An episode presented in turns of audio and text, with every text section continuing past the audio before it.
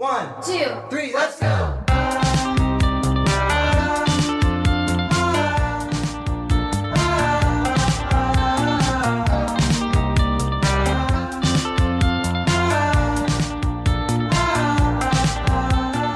好的，嗨，大家好，又见面了。我们今天要谈的书一样是《梅克尔传》，一场卓越的史诗之旅。我们这一次要讨论的是第3章柏林、第4章1989、第5章门徒以及第6章梅克尔终于进入总统府。哎，对，我这里要先提到一件有趣的事情。我在复制博客来的目录的时候，发现跟我们拿到的书不一样。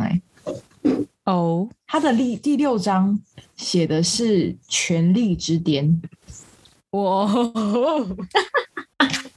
是不是原本太激进了，所以他把它改小了？笑什么笑？还是博客来的那个简介去复制别人的翻译呢？有可能。然后第7章也不太一样，第7章叫做《安格拉与乔治》。安格拉与乔治，那我们的第7章迎来首位美国元首。哎，对耶，就这2章不一样。那好，我要采取我的立场。博客来去抄袭别人的目录，不是我们要讨论这件事情。是你觉得你现在已经读了第6章，你觉得哪一个比较适合当第6章的标题？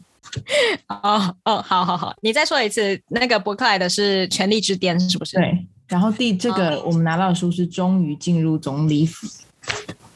OK， 那你觉得呢？我其实看到权力之巅会觉得很受吸引，这个词引起我更多的情绪。结果变成自己内心的欲望。我只是在想你刚刚那一句话讲的就跟 Mercury 完全就是讲的那个话的意念跟 Mercury 完全相反，完全受情绪所操控的人。对，因为第6章我觉得你这么说有道理，因为第6章他一直在强调梅克尔那句，我也想听你念一下那个德文，结果你不会念，会很尴尬哦。你是说那个对不对？我知道，心静自然凉的那个，不是自然凉，是在心境里面会得到力量。你什么心境自然凉？你要不要念念看 ？In der Ruhe liegt die Kraft。啊，对，没错，就是这一句。拜托，这一句我看起来好有力量哦。没错，不光是以他这一句，中文翻译什么？我看一下，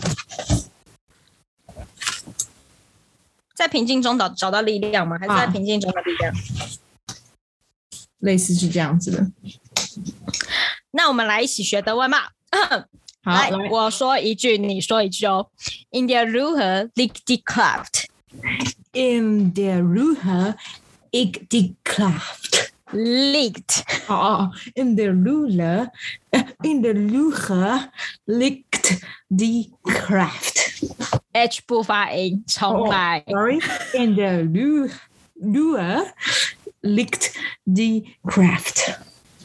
Kraft. 好，找到中文翻译了，谢谢你的教导。很棒。给你一个奖杯。心境就是力量。好，如果以呼应他这一句心境就是力量来说，确实写终于进入总理府符合梅克尔的个性。我也觉得终于进入总理府是比较符合这本书的调调。没错。好，就是个小插曲。权力之巅会给我一种川普的传记的感觉。我也是普廷的传记呢。普廷是吧？但是普丁现在给我一种很可怜的感觉，不知为何。好，我们在讲他模仿他那段，我觉得蛮好笑的。好，我们直接开始。对，也是。好，你先开始吧。OK， 第一个就是我们先来讨论一件事情，在我直接从1989开始了，第4章。1989里面写到，东德的杂货店突然出现香蕉，是代表现今一切皆有可能的终极象征。这一句话我真的是百思不得其解，我写了一个 what。 我之前你不是也有跟我讨论吗？对啊，我们是我找一下讨论的、啊，我们要在台面上讲讲看你的观点。这个呢，我的观点是因为香蕉它是属于热带的水果，那对于寒带来说，香蕉是一个很贵，而且终于有一种经济开放的那种象征。然后像我之前看的一部韩剧是《请回答1988》，对，1988，对。然后他的那时候香蕉对于他们来说就是一个很高贵的存在，我那时候也是百思不得其解，所以我就查了一下。那这一次我看到他在1989的德国的杂货店终于出现了香蕉，然后人民看到了这个原本不存在于他们生活的这个水果出现在了他们的杂货店，他们才终于感觉到他们的生活不一样了，他们是在一个不同的政府不同的体系下面开始有了不同的生活的人民。对，我的看法是这样子，不知道你。我原本觉得就是是不是有在做外交了，表示这个国家终于跟其他的国家有在流通了。因为香蕉显然是其他国家的水果，显然是台湾的之光啊！对，台湾之光啊！好了，这边补充一下，因为1989德林是谁？柏林围墙倒塌了。当然，对。好，这是我第一个要讨论的东西。好的。柏林围墙倒塌那时候就也是他们的那个发言人嘛，说什么时候什么经济开放怎么样的，然后那个人就说了 support， 我只想要说这个德语是什么意思，立刻马上 support， 哦，就是他里面有提到的那句话呀，对，他那时候应该是非常躁动鼓动，导致他逼不得已必须要在公开场合发表这么未经思考的言论了。没有错。然后那个墙马上就塌了。可是我觉得很酷，就是我没有想，我对那段历史没有很熟悉，我没有想到那个一塌之后，他当天晚上就可以在东德的酒吧里面看到西德的人跑进来。但是很和平的崩塌哦。不是在西德看到东德人跑进来吗？哦，是啊，哦，哎，对，东德怎么会有酒吧？不是，是因为那个桥啊，我不是看完之后还跟你说我要去，对，走那个桥，因为墙旁边就是那个桥，然后其实他们是一直以来都很近，只是因为那个墙在那边而已。哦，原来是这个意思。对，哦，所以能冲的就立刻冲了。马上冲进酒吧里面，然后没想到 Merkel 冲完去玩酒吧之后还回来泡桑拿。对对，就是他一如往常，这也是他重新不变的地方。他感受之后，他也没有被情绪冲昏头吗？对，是，因为他里面有一句话，我觉得我听到的时候有点毛骨悚然。就是梅克尔跟我看一下哦。梅克尔跟一个导演在谈话的时候，那他跟那个导演应该是不是东德的人，他就说对你们来说我们永远无可捉摸，但在我们看来你们却是透明的。我对这句话也非常的印象深刻。真的，我也有写在这里。然后我那时候在想，就是对 Merkel 来说，他身为东德人的优势，我觉得很像是那种，如果以中国侠者那种感觉，就是你最神秘的最那个厉害的高手，都是深不见底、神秘的一个存在，没错，深藏不露。没错，就像。你知道，我不知道为什么你讲完，然后我想要用上汽的那个十环帮来举例，就是梁朝伟他父亲，可能就是你刚刚讲到那种神秘的象征。因为在他前面有讲到梅克尔，他说你无法弄清楚我们，因为我们的主人已经死了啊。就这个主人也有出现一个德文，我也是不会念啦。他的主人指的就是马克思啊、列宁、史达林这一类的共产主义的偶像。没错，就像那个十环帮的帮主好像死了，你无法再探索回去以前的故事一样。你说这句话的时候我在想，就像是我们平常在生活之中会觉得犯罪的坏人不可怕，最可怕的是疯子。因为你完全不知道他的下一步会在哪里。没错，完全无法说明，你连预防都没有办法预防，但他其实早已经做好准备。没错，这是我毛骨悚然的原因吧。但每个人应该太疯了。等一下，你用这个太疯了来讲梅克尔吗？好怪哦。但是我觉得某方面是一样的啊。嗯，你不觉得他的很多的，那个当下的果敢，还有那个决绝，对我就是对大部分的正常人来说，都是一个很疯的一步，但他踏得极稳。你比如说什么？比如说像是，我现在想到的是，像他的恩师倒塌了，然后他是立刻往上走一步。对，你要这么说，他这样很疯，我也觉得真的很疯。对啊。这很疯吧？对，没错。但是他疯得很稳欸。没错，这个充满了社会主义领袖的特质。嗯，但我觉得啦，因为他们对于切割一个人其实很容易，就像他们要以前而且批斗这件事情也很不概念情分。对，嗯，对耶。嗯，好，社会主义领袖的特质。好，会这样讲他啦，人家在资本主义国家。没有，他虽然在资本主义下当总理，但他不会忘记他的出身。哦，对，没错，而且他的父亲也是很左很左。没有错。好，好，那你要接着讲什么吗？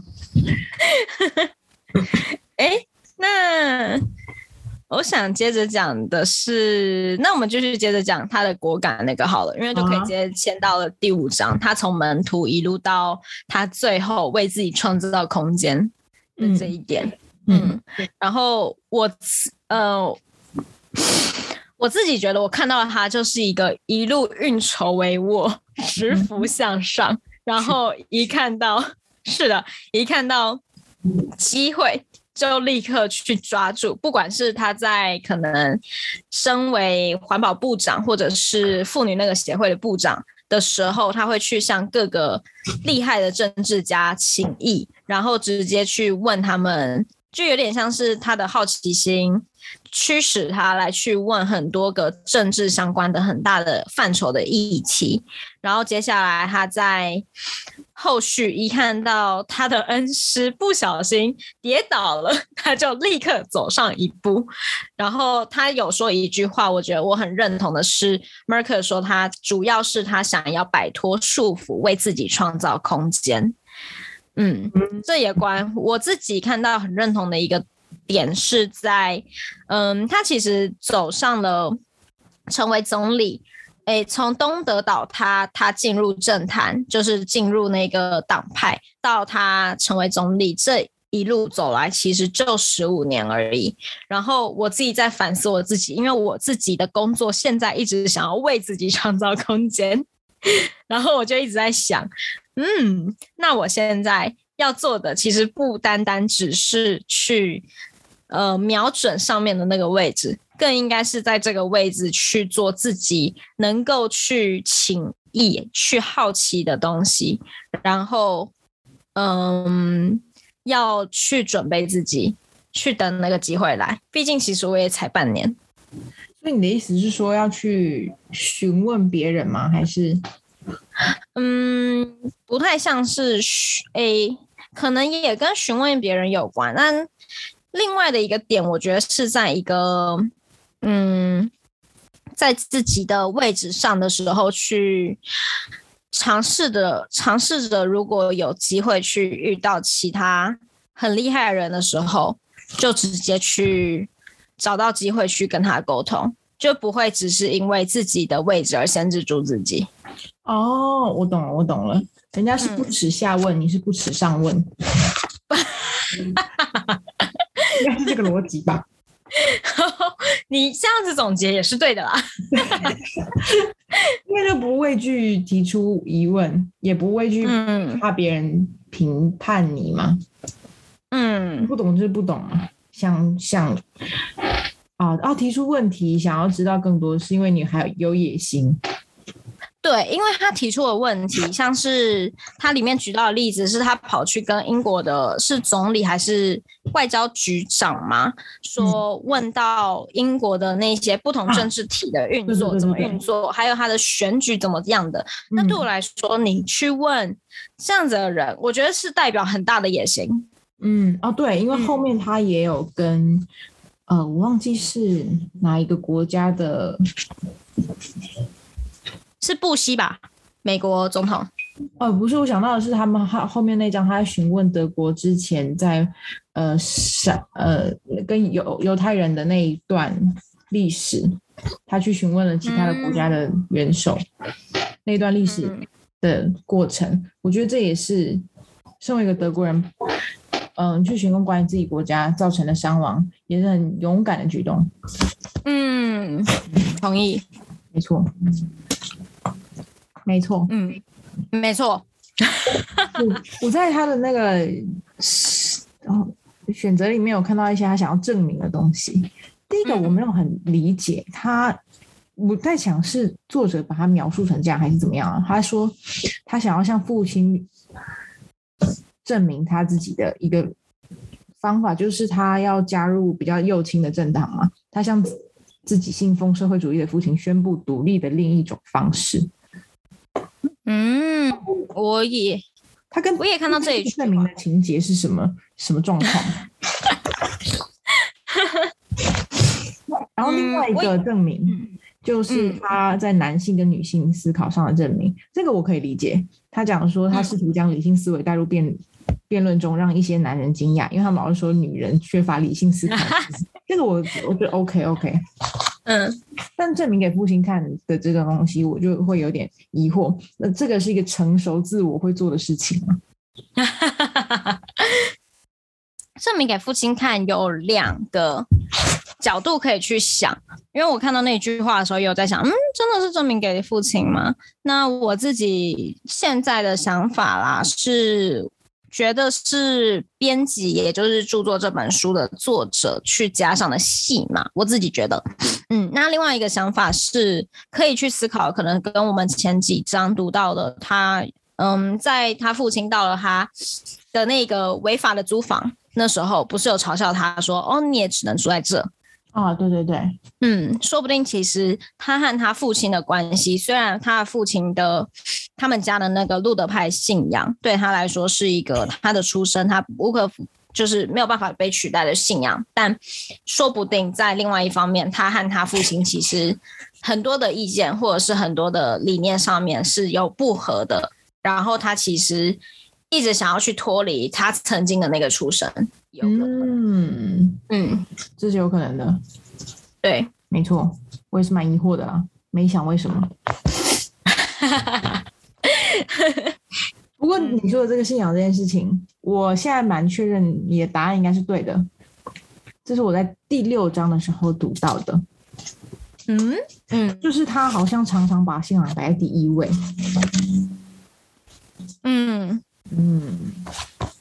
你说他去以色列的时候吗？6章好像重复3次提到他在做事情的排序，第一个就是信仰，第二个是科学教育的理性，第三个才是生活经验。我觉得第6章有讲到这件事情。非常好。没错，那我现在看看我好什么好，你好什么好。我现在来提个趣事。第5章门徒，有一个人就是梅克尔那个时尚感一开始是很有问题嘛，然后他自从有一次穿了一个新衣服，然后被夸赞说安格拉你今天可真好看，结果他竟然就会脸红尴尬。而且重点不是他最后就再也没有穿过那件了吗？对对对。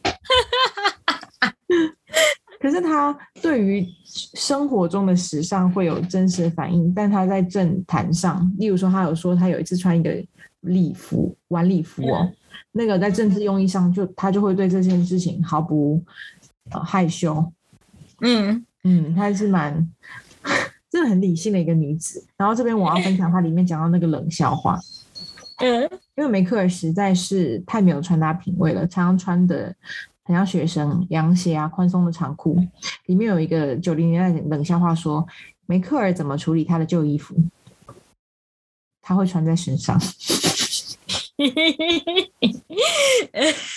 我看到那个冷笑话的时候，我想说德国人也是蛮无聊的。我觉得很好笑耶。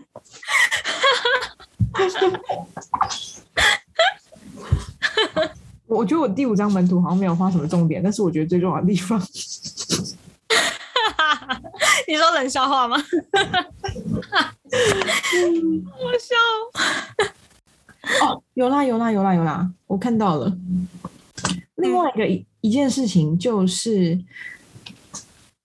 我前一集其实一直在讲他用行动啊，然后没有渲染，还有他我们刚刚讲到他切割其他的犯错的党员这件事情，非常的也有点不讲情理。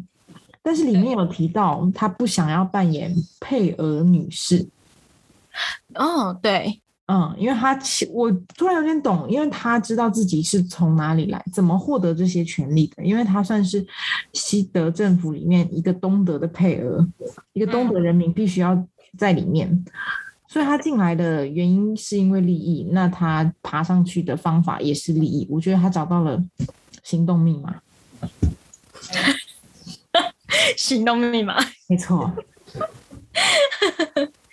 而且我自己觉得，以他的，你看他一直以来的自信，还有对自己的掌握，他绝对没有办法，容许。就是他里面有一些文章，不是有有一些其他的言论是说他是科尔旁边的小女孩。啊、对对对，我觉得听到这句话一定非常的不舒服。对呀、啊，嗯，别人这么说真的是看扁他了。但是我觉得看扁他也是他可以在网上的原因。对，嗯，无法预测的敌人，真的，他是一个无法预测的敌人啦。嗯嗯。而且感觉其他人在看扁的时候，他应该也是冷笑吧？啊，对啊，他好犀利哦！就像你刚刚说的，他用什么形容他的运筹帷幄？他确实在被看扁的时候，也没有急于要提出声音，发出声音来反对这件事情。嗯嗯，对，很犀利。没错，那我再回到刚刚说的科尔这一个人哦，因为科尔他不是被切割了吗？对，如果有人采访他吧，还是反正梅克尔说丑闻是一出悲剧，他明确表示他的忠诚不是对某一个人，而是对党的未来。我看到这个也是，我说、啊、这是什么社会主义说法？对。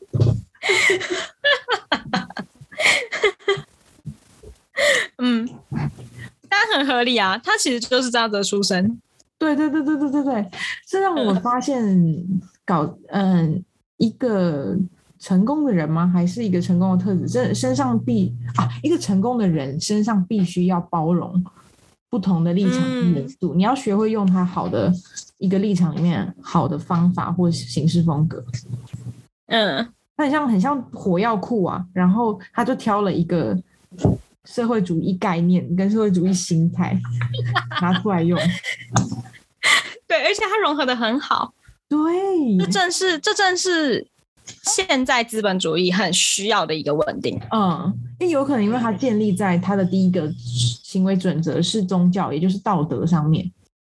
对，嗯，哦，这让我想到我曾经看到他的采访，他曾经说他做一件事情是因为这样做是对的，然后他关注的是德国社会的稳定还有国际观感、嗯、对对对、嗯、没错，你讲的这句话让我想到他第六章讲到他的发言也是很无聊，有没有？对对对对对，他发言就是觉得啊，好了，对了对了，对对，没错没错，他没有要煽动你说为什么是对的，对，他只告诉你原因跟结果而已。我现在开始在想，我们对德国人的印象，该不会很大一部分都是因为对梅克尔的印象吧？你说德国人实事求是的跟理性的印象到底从哪里来的？为什么我一直有这样子的刻板印象？但梅克尔真的很德国、欸，可能是从他们设计出的跑车、高档车、菜刀、各式的家用器具来的吧。他们器具确实是也是这个风格。他们毕竟是一五一十，然后精打细算的工业大国。我不知道这成语用的是不是对的，好像也很快。嗯，好，嗯，我们往下进入了总理府。等等等等，那你写了以色列的部分，你要谈什么？你是说总理府吗？嗯，他进入总理府，我认为，因为这书中讲到他进入总理府之后，几乎可以说是两大事件来去定位了梅克尔他在国际上的观感。嗯，然后第一件事情是他跑去以色列的大屠杀纪念馆那里做一个演讲。嗯，和以色列的人们，还有包括那些罹难者的家属，说德国是为了以色列而存在的。嗯，他表达这个态度。那第二件事件是在311日本核灾核能就是地震之后引爆的核能灾情。核灾的那个，他受到这个日本核灾启发，然后从原本他主张要核电发电为德国怎么样带来电能的这个主张，立刻转移到非核家园。然后从这两件事件来说，我自己对梅克尔的定位是，她是很难得的将历史教训深深记在心底的女士。嗯嗯，就我认为这是作为一个人，或者是更难的是作为一个政治人物，他很深刻的记住历史，然后去缓慢而且很稳定的在发起行动。然后我可以看得出来，他是很认真，真的很认真在为德国那一块土地，还有那片土地上的那些德国人的未来做考量。嗯嗯嗯，就我自己觉得这真的是，就跟我刚刚说的，他曾经在采访里面说到那个这样做是对的，还有他关注的是德国社会的稳定，还有国际观感。我自己觉得他真的一直以来给我一种，他从来没有偏移过，他就在那一条线上一直在做他做的事情，他的信念。嗯嗯，你觉得这个例子屡屡验证你上一集说的他的宗教是核心思想这件事情？像你刚刚这书中跟你刚刚总结出来的两个例子，如果你有拿一个 checklist 在这边 check， 第一个格子就是宗教，第二个格子就是科学，第三个格子就是生活经验嘛。然后呢，然后宗教旁边再放一个道德，就以色列这件事情一定是第一个格子勾觉得没有问题，所以它一定是第一位要解决的东西。再来就是日本这个核灾让他想要废核，这个在道德上勾，在科学上又勾，所以他自己的生活经验来说这是必须的，打勾。再来到，因为这个要影响到民心政策，这三个他在符合这三个格子之后，最后一个就是德国政治圈跟德国的人民会不会喜欢这件事，打勾。不过在他的人民会不会喜欢这一点，我自己这一次书中我看到的很新，我从来没有想过是身为政治人物的策略，就他有说他的团队会有一个人他固定每周都去搜集德国人对这周的民意还有民调怎么样的，然后他会去看 OK 现在的德国人民对于这个哪一个政策的接受度差不多到哪里，然后他可以再继续推动或者是他还要再等一等。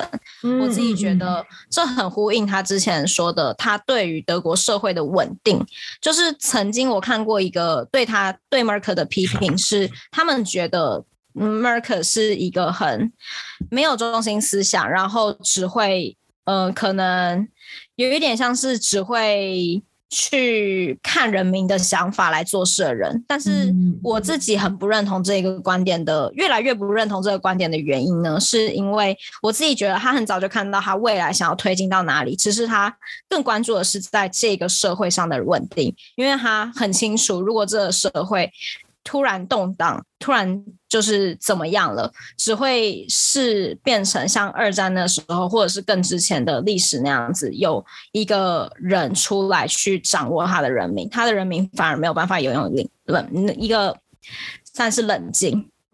所以他想要那个稳定的一个手段是他很清楚的去，就是他对人民的心理是很清楚的，他不会一下子去推进到一个没有办法挽回的事态。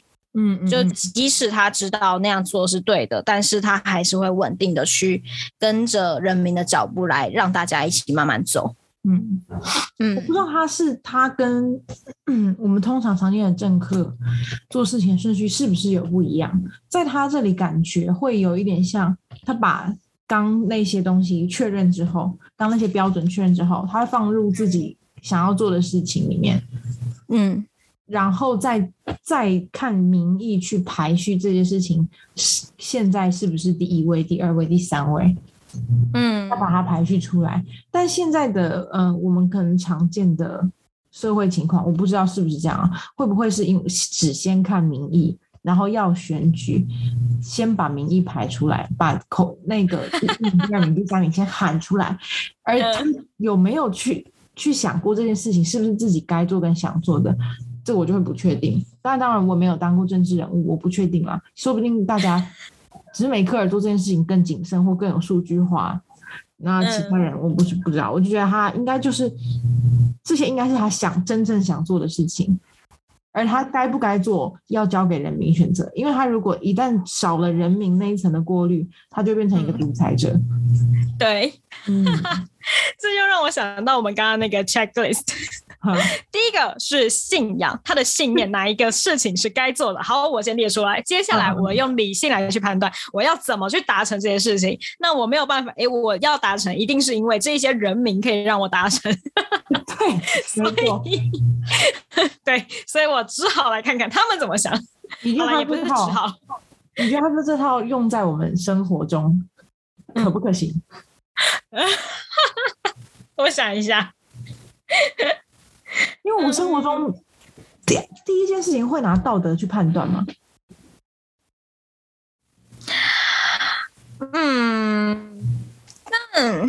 但是我认为 Merkel 的那个道德和中国的道德没有那么一样。是，但应该说他个人的中心思想的道德，他经过路德教派融合。对，那如果我们融合我们这边来，我们能够按照他这套形式来去抉择我们生命中重要的事情吗？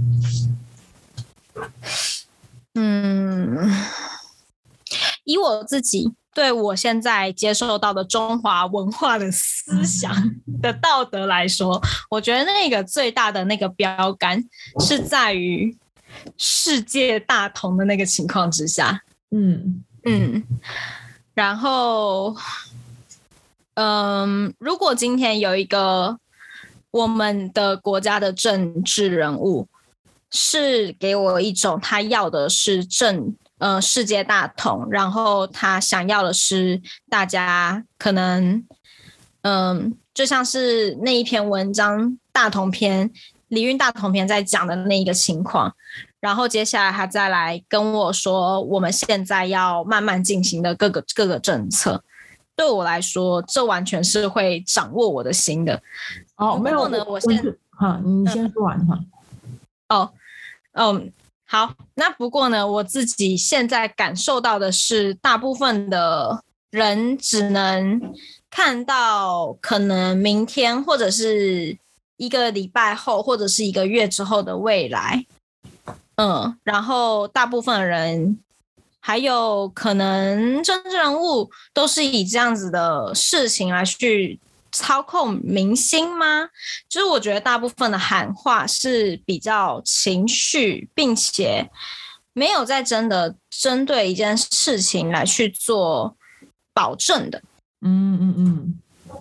所以该怎么说？你的问题是什么？忘记了。对，我就觉得你一定是听错题干了。我题干是你的人生的决定能够用他的判断方式吗？他的三步都判断。我听错题干了。那我假设应该第一步，我们先来把题干来弄清楚一点。第一步都可能是你的道德基准，或者是你的宗教信仰，核心价值观。第二个步骤就是你受到的科学教育。第三个步就是分辨这件事情能不能完成，然后用理性的方式去想，不是用感性的方式，就是想它步骤。最后第三个，如果我们用人民的话，那变成这个你身边周围的家人朋友会不会鼓励推动了这件事情，这样子设定应该可以吧？可以。那你觉得这个步骤是一个不错吗？可以适用的步骤吗？当然是不错的啊，我会很努力的朝这个方向，但是我的第一直觉还是会从我自己是一个很直觉出发的人啦，所以我很容易从第三个经验直觉来去先思考事情。哦，对，少第三个，对，对，因为先从经验里面提出来，然后再，然后接下来是我的第一个宗教信仰，还有包括本人的道德信仰这方面，实在是有点不稳固，那个基底不深。我自己诚实的说，我现在有点像是各个地方融合的一个，如果硬要说的话，我觉得会是哲学的信仰，就是哲学的一个判断。那它的确会在我的比较前面的地方。我自己仔细想一想，发现这一套其实不太适用来做个人人生的判断，因为它里面就第四点来说，宗教、科学、生活经验到周围人的看法，第四点好像常常成为我们的束缚。我们在做人生判断的时候，第四点常常被移到第一点，也就是你周围人的看法啊，是不是？这个会成为很大影响。不过，可是我把它排在第四个顺序，又好像合理哈。你刚刚是说的第四移到第一吗？还是？对啊，第四个。我说我们在常常做事情的时候，其实第一个想到的都是第一个，都是第四点，就是周围人事物的看法。像我说出来就觉得好像合理，因为他把它排在第四点，不是第一点。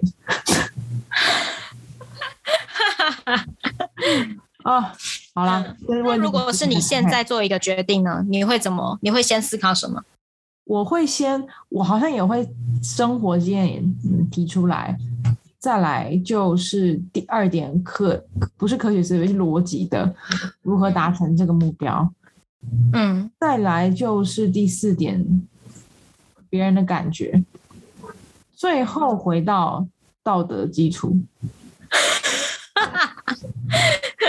那如果是你理想的呢？你理想的去做人生决定，你现在重新思考，好难哦，我真没想过还是因为我们现在没有一个事项，因为我觉得根据每个事项应该会有不同的顺位哦，有可能。对，好啦，先留着，下礼拜想不再说。行，好，我要讲一些小事情了。好，小事情是什么呢？你这声音差好多哦。你是说很近的声音吗？所以很近的比较好听，对不对？对，但来不及了，这样大家会觉得声音很难调。你还是用刚刚的距离吧，不然的话会突然很大声。好吧，远一点。所以现在这个声音是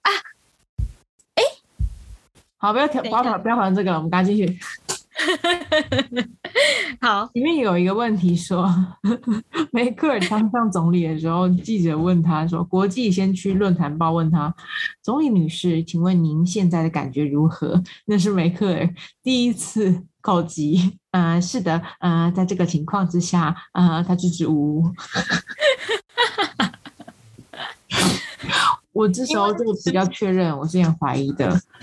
表达情感不只是他不表达，他可能对这方面其实也是一个小小的弱点。他就是不在行。对对对对对。我看到的时候觉得还蛮有趣的，对，蛮可爱的。对。还有另外一个小事情哦，你要说什么？我只是想问问看你对于不善于表达情感这件事情的想法是怎么样？就很好笑啊。哦，这种耶被抓包了，我找到梅克尔不完美的地方了。好，恭喜你。他说，在开始一天紧密的行程前，梅克尔会先打几通电话，哇好，他以自己打电话为荣。他有一些小习惯是蛮，让人觉得很逗趣。我看到那一个的时候觉得我也以我自己现在不涉猎于社群媒体为荣呢。对对对，他坚持的方法是打电话。对，我坚持的方法是把网络关掉。对，非常之妙。好，第三个小事情就是梅克尔还很会模仿火猫山上的普京，学他在纸上疯狂的涂鸦。梅克尔学普京尖叫，一边用手指戳着纸张，你看你看。普京在世人面前总是摆出一张神秘的脸孔，这模样实在好笑。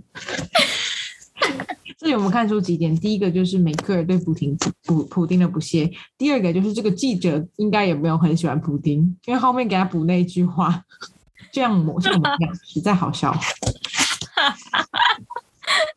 还有是对于这个 Merker 的掌握，对他一定的幽默，还有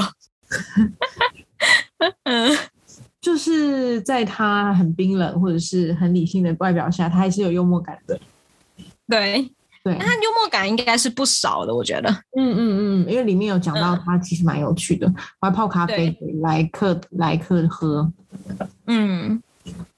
然后一边泡咖啡一边去放松对方，一边聊个天。另外一件事情就是他常常使用理性的演讲嘛。那我在上一集的时候有疑惑过，为什么能够煽动明明就是一件不错的事情，为什么不这么做？这样不是更容易推动一件好你觉得好的事情吗？或者是对大家来说都好的事情。他里面有说到，他说煽动语言是一种危险天赋，他坚持用直率的沟通方式，不仅是他缺乏口才，而是因为许多德国人对希特勒那慷慨激昂的演讲记忆犹新。对，我在这边写了一个注解，这个理由我接受。所以这跟他们的民族性也是有一点相关。因为真的很容易，很多事情不小心都可以想得到希特勒。对，这让我想到，不知道你们有没有看过《亲爱的安德烈》啊？没有，《亲爱的安德烈》里面，他就是是龙应台和他儿子安德烈的对话嘛。那其中就有一段是在讲民族个人认同、国家认同这件事情，然后安德烈就在分享他自己和一个美国的笔友、一个朋友吧，在写信。然后那位美国朋友就说，可能他们去看一个足球赛，然后大家都披着美国的国旗，然后大家大喊"我爱美国"怎么样怎么样的。然后安德烈就说，我在德国比较没有这种情绪。然后美国人就不懂啊，他说为什么？就是你爱你的国家，这不是正常的吗？然后安德烈就是他身为德国人，他就跟那个美国朋友说，你可以想象一群德国人披着他的德国国旗，然后大喊我爱德国吗？是会让人联想到很久很久以前发生的惨剧。对，我真的是看到这句话的时候，我想说，德国人真的是他们要保守情感其实真的有他们的原因欸。对对啊，因为那件事情真的是太极有形了，即使到现在已经过了其实也没有过很久。对，就是因为他其实过得没有很够久，对，加上他过得够久也没有用。对嗯，对，反正是一个让人很悲伤的事情。是，而且其实德国的教育一直在跟他们的德国人的小孩，就是反正就他们的教育一直在传承一件事情，是我们的族群，我们的血液流淌的这些曾经过去的人做过这件事情。就是像是我们现在可能40几岁的德国人民，他们是国小就会接受到二战的时候的教育，他们就会很算是看那时候发生的事情，然后我觉得是有点残忍的，因为你让小学的人小学生去面对到你自己的国家的这一个很羞耻的事情。所以他最开始认识这个国家，并不是他自己的国家，不是以这个为荣，而是甚至是以这个为耻。这是40几岁那个年代的教育啦。然后最近我之前2019去德国的时候，那时候接收到的是他们现在有把这个教育延后一点，变成国中要接触，但是是国中大家一定都得接触，这是对于他们来说教育的一个很重要的一块。没错，我觉得他接触可能会造成你刚说以此为耻的负面情绪，但他也可能会引起德国人认为自己有义务要为这个世界做更多好的事情，好正向的感觉。对，他们是真的很以此为荣，以此为一个教训，然后以此为责，为戒。没错。我们结束的好沉重哦。还没结束。还没结束。因为我要讲一个好笑的。好的。梅克尔不是唯一偏好慕赉的现代德国政治家。之前有一个第一任总理叫做艾德诺。对。然后他说艾德诺也是这个样子，他的演讲总是枯燥乏味，当代学者抱怨他的智慧似乎只有200个字。好，然后有人帮他平反了，他说他是个聪明人，所以不会滥用智慧。我觉得这说人家智慧900字真的很好笑。我觉得德国人在这方面的判断真的是很好笑欸。对，没错。好，这就是我要结尾的地方了，就这样。你是不是看这本书看到第6章，越来越想去德国啦？我会蛮好奇的。可是我也不知道去哪里看德梅克尔吗？你会想去东德啊？你想去东德？对啊，我会想要看看他长大的地方长什么样子。那个偏僻静的地方。僻静哦，静谧。滥用语言。这样子。好的，我们下一站德国。下一站德国什么？下一站德国啊，下一站去德国。下一站德国。Deutschland。我们今天就先这个样子啦。好，预告一下。那我最后问你一句，是你相信 In der Ruhe liegt die Kraft 吗？不用翻回。安静就是力量，心静就是力量。对，算相信吧，相信。OK。好，太好了，我们很重要。你说什么？沉得住气很重要。拜托，我们读那么多史实，所有的英雄人物大部分的英雄人物都沉得住气好吗？你看诸葛孔明、刘备，为什么都是三国的人？怎么有一些其他人？是的。沉不住气的人都被杀，尤其是那种作为反派，然后在快要死的时候还把所有事情都说出来。对，那就是沉不住气。我们来确认一下，下一周要读的是第7章，迎来首位美国元首。第8章独裁者。第9章私生活。还是我们要到第10章有条件的情谊？行啊。好，我们就到第10章有条件请，下一次就是第7章，就到第10章。好，我们下次见。好，再见，下次见。Bis dann。